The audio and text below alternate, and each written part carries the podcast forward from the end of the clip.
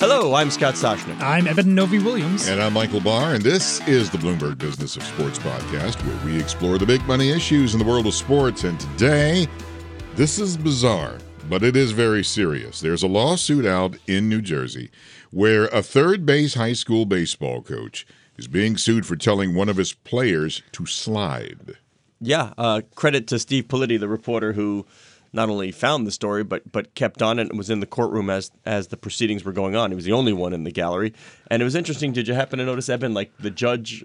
Uh, and one of the lawyers was involved in the Jayson Williams mm. manslaughter. Like, yeah. all the big Jersey cases. Um, the personalities were the same, but you summed it up. Barr, imagine you volunteer or whatever you're you know you're a JV coach you're getting paid whatever pittance you, you are to do this even if you're paid even if you're paid you know it's not a lot and you know kids coming around second base and you just give them the old down sign because the throw's coming from right field. And he, he got hurt. I mean a really bad ankle injury. At one point the surgeons were talking about possible amputation. Um, the kid was never the same. Depression. Couldn't obviously could not play sports anymore. But his father sued the coach.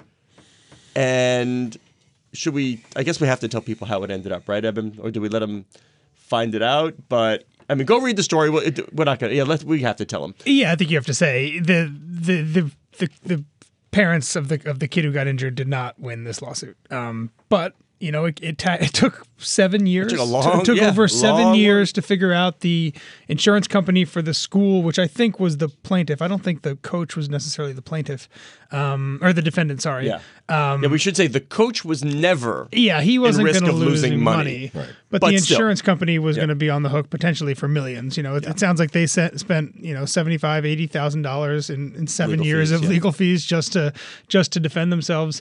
Um, and I think the, the the broader point. Which I mean, Scott, I'm sure you have good perspective on because you have a kid who's playing youth sports right now.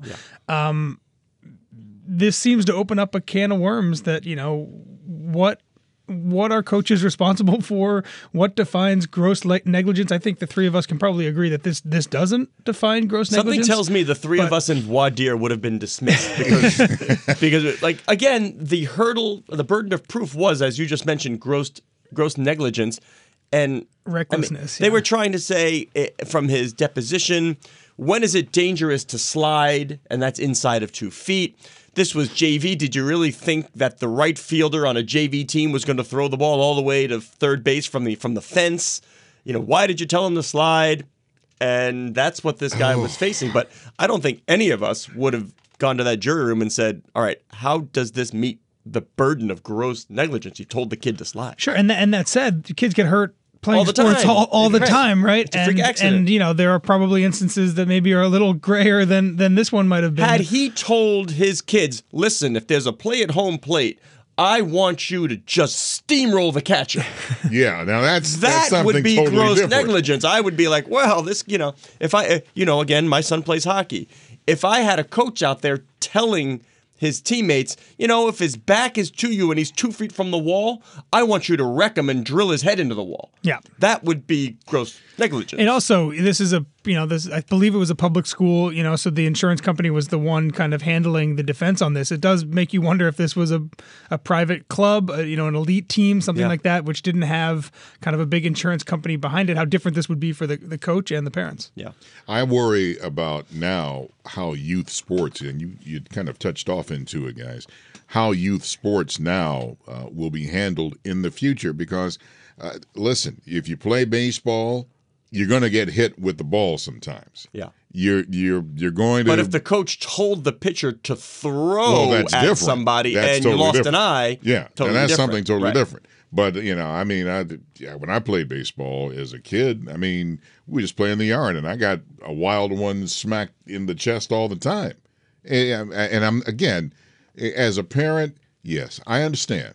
You you're upset, and and you don't. It's your kid. super by the way again super serious injury the kid could have Yeah. lost his leg Yeah, I it's mean, not I just a broken ankle and i mean he could never play again he was depressed it, we're not minimizing the effects of the injury Right. just causation Uh, let's turn now from high school ball to the big leagues, where the Houston Astros are under scrutiny after reports of allegedly stealing signs during the 2017 season. Now, now, guys, that uh, the season I knew the Verlander Astros couldn't won do the it. World I knew your, your knew you former were Tiger do guy it. couldn't do it. These allegations say the team used electronic means to steal signs. I, Eben, uh, let me see if you join me in this. I have a lot of thoughts cannot believe this didn't come out so much sooner. Like as soon as somebody's traded away from the team, this is a former player saying this is what went on. Yeah, it certainly it sounds like in the reaction across Major League Baseball from this story that baseball players have been highly skeptical of the Astros Yes. for a while now, and I think they're skeptical of, of, of probably every team, and, and they have good right to be. Um, but it does seem like this was kind of an open secret that the Astros were probably doing a little bit more than than than most other teams in terms of trying to steal signs, and it includes from this athletic story the the, the camera in the outfield, which was then being relayed to batters in real time by people hitting the side of a trash can to make a loud noise that the batters could hear.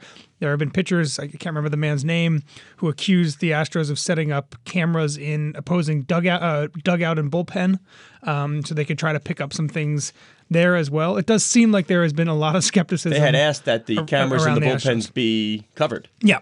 Yeah. What is this? Three whacks and it's coming high and tight. What? Well, there's Yeah, a there's a this? great video, and I encourage people to find it on Twitter of somebody breaking down a, a- an at bat that Evan Gattis of the Astros had against Danny Farquhar, who's a pitcher for the for the White Sox, and and the person kind of goes through and and you know you see the catcher's hand if it's a fastball, no sound.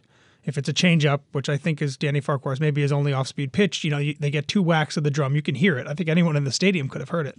Um, and then on the third, so fastball, no drum, changeup, drum, changeup, drum, fastball, no drum. And then on the third one, the drum comes early enough that Farquhar catches it in his head and he steps off the mound and he calls the catcher. And I'm sure they're saying, like, listen, something's happening. We have to change the signs. Farquhar. Uh, so, So I, you mean to tell me that guy at Municipal Stadium in Cleveland all these years, he's really been cheating? The guy banging the drum in center field? That's what that's Bang, all about? bang the drum slowly, yeah, yeah, man. that, that's been going on. I think there's like a, in my opinion, there's a wider question here. Um, and baseball has all these unwritten rules that, in my opinion, should be written down or should be ignored. Um, every team is stealing signs in some capacity. It's a part of the game. It's not stealing signs is not disallowed in Major League Baseball's bylaws. It's, it's not written down in any way. This is something that is not encouraged, but happens, and everybody knows it happens. Uh, the question here is whether the fact that the Astros were using technology, in this case, a, a camera in the outfield, to steal these signs, whether that is a step too far. And in my opinion, this is a, an infinitely solvable problem, right? If Major League Baseball wants to make sure that if these are private, if the, the signs are private, they can figure out a way to make these things private, right? It can be a little microphone in the catcher's helmet that goes into the pitcher's ear, not unlike the way plays get called in football. Baseball can make this private, or, in my opinion, baseball needs to come out and say, listen, it's free range.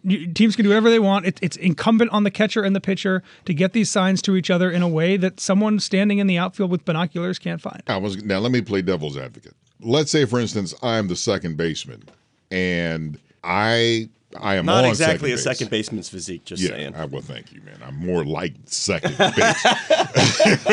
But, but just for just for giggles, let's say you're the second let's baseman. let's say That I'm speedy the, guy the, out the there. second Okay. baseman, and and now a runner is on second base.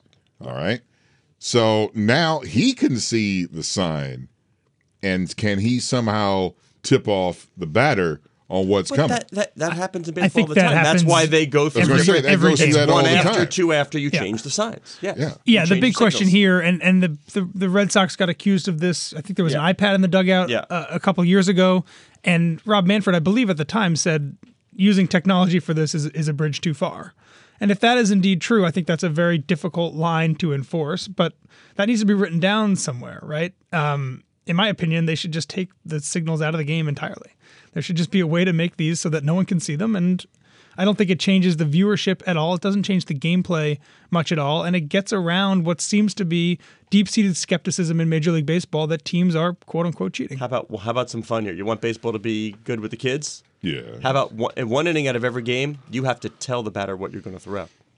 For one full inning, fastball. Let's see you hit it. I I had an idea that I was laughed out of the whole place. I would like to see. But we're going to say it Oh, again. I'm here we go. say it again. Yeah, I wish we had the clown music. I always said that the winner of the All Star game, the American League or the National League, when you get down to in the rest of the season, you get to play three. You get three extra outs. What I mean by that is you play one extra out per game, three, and you can save them anytime you want.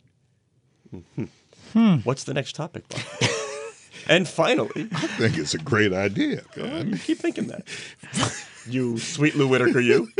Finally, let's talk about an unexpected departure in the NBA this week. David Levy, CEO of the Brooklyn Nets and Barclays Center, leaving his post. He's only there, what, two months on the job? Yeah, this was a, uh surprise when I got a phone call yesterday and somebody told me, you know, I I'm hearing that. And then I, I talked to Levy and, and uh, he said, yeah, I- I'm leaving. I was, I was very surprised, as was the entire NBA and sports business world. Levy, of course, uh, a titan in the sports business industry, 33 years running Turner Sports, um, took over uh, operations uh, for Brett Yormark at Brooklyn, uh, the Nets, the arena. More importantly for him, the family office of Joe Tsai, and he was going to lead the investments uh, in tech and media. Neither Joe nor David would go into detail as to what happened, but you have to wonder what kind of culture clash there was between a guy like Levy, who understands entertainment, who comes from that TV world of how do we make things interesting and fun, and maybe the basketball side of things at the Brooklyn Nets. Sean Marks leads that operation. Of course, Sean comes from the San Antonio Spurs, where it's all business. You know, the Popovich world of no, no, no, we're not going to be using our players for promos and for fun. And you, you just wonder what the culture was like. And obviously, it was not a good fit. two former guests of the podcast, Sean Marks and uh, and David Levy. One other thing to toss in there, kind of into the mix, as you say, we don't we don't fully know the details here. I would say the most eventful thing to happen to the Nets during David Levy's short two month tenure was the the NBA's China situation, right? In which Joe Tsai was very outspoken about you know defending China in, in, and, and, against what what Daryl Morey had said. And David was in all those meetings. Um, and in, David in was in- Beijing. yeah, he it- was there in Shanghai, rather. Do you Yeah. think that there's a chance that that the somehow the the China he went situation out of his was way a- to say it didn't have anything to do with that? okay? So I, I'll take him at his word on that one. He just said what what David did say is the job isn't what I thought it was, and he would not give more as to what that meant. And uh, Joe Tsai emailed me just to say, you know, oh, we're going to let our statement stand, and we're not going to go beyond that. But we wish David good luck. So, Ol- Oliver Weisberg becomes the the interim CEO. yeah. Do we do we know much about him? I mean, you know, he's at Blue Pool. He's one of the Blue Pool guys. You know, running the uh, the family office for uh, for Joe Tsai. Um, it's obviously they got to find somebody else to run the team, and you wonder then now are they two separate gigs? Do you give the the same person hmm. the job of the family office and the investments as well as the team? Because as you guys well know, just running the business side of a pro sports franchise and an arena, particularly one with the global aspirations of this one, that might be enough. And David, as you said, you know, 33 year veteran at, at Turner, new sports broadcast or sports media, obviously tremendously well. Do you think in the end the person that takes this job next is a sports media executive or is someone from another part of the sports business world? I think you're going to get a team person next. Who that person is, don't know, but I'd be surprised if it was a media person again or two separate jobs. I still say my three outs for the rest of the season, man, would be good, man. Let's. How about just the one out, like we're out of the show? Okay. Uh, this is the Bloomberg Business Sports out. Podcast. I'm Michael Barr, along with Scott Soshnick and Eben Novy-Williams. We're here every Monday, Wednesday, and Thursday exploring the world of money and sports. And we don't know when, by the way. You had a nice chat with. Oh, my goodness, Roger Penske this morning. Yeah, we Penske. got. We're gonna find a way to bring the Barr's chat with Roger Penske to the audience soon. Guys making news, Roger Penske. Yeah. yeah. Oh man, I, I was excited about that. And that was thank you, man. You did that. You got it. We'll, we'll get to that at some point, I'm sure. Uh, you can join us again at the end of the week. We're speaking with Heidi O'Neill. She's one of the highest ranking women at Nike. She runs kind of all their retail strategy. Lots to talk about with her and Nike. I don't have the app. She's not gonna like me. She's not gonna like you anyway. Well, at least at least I'm giving a good reason this time. You're listening to Bloomberg Business of Sports. I like you on Bloomberg Radio around the world and online wherever you get your podcasts.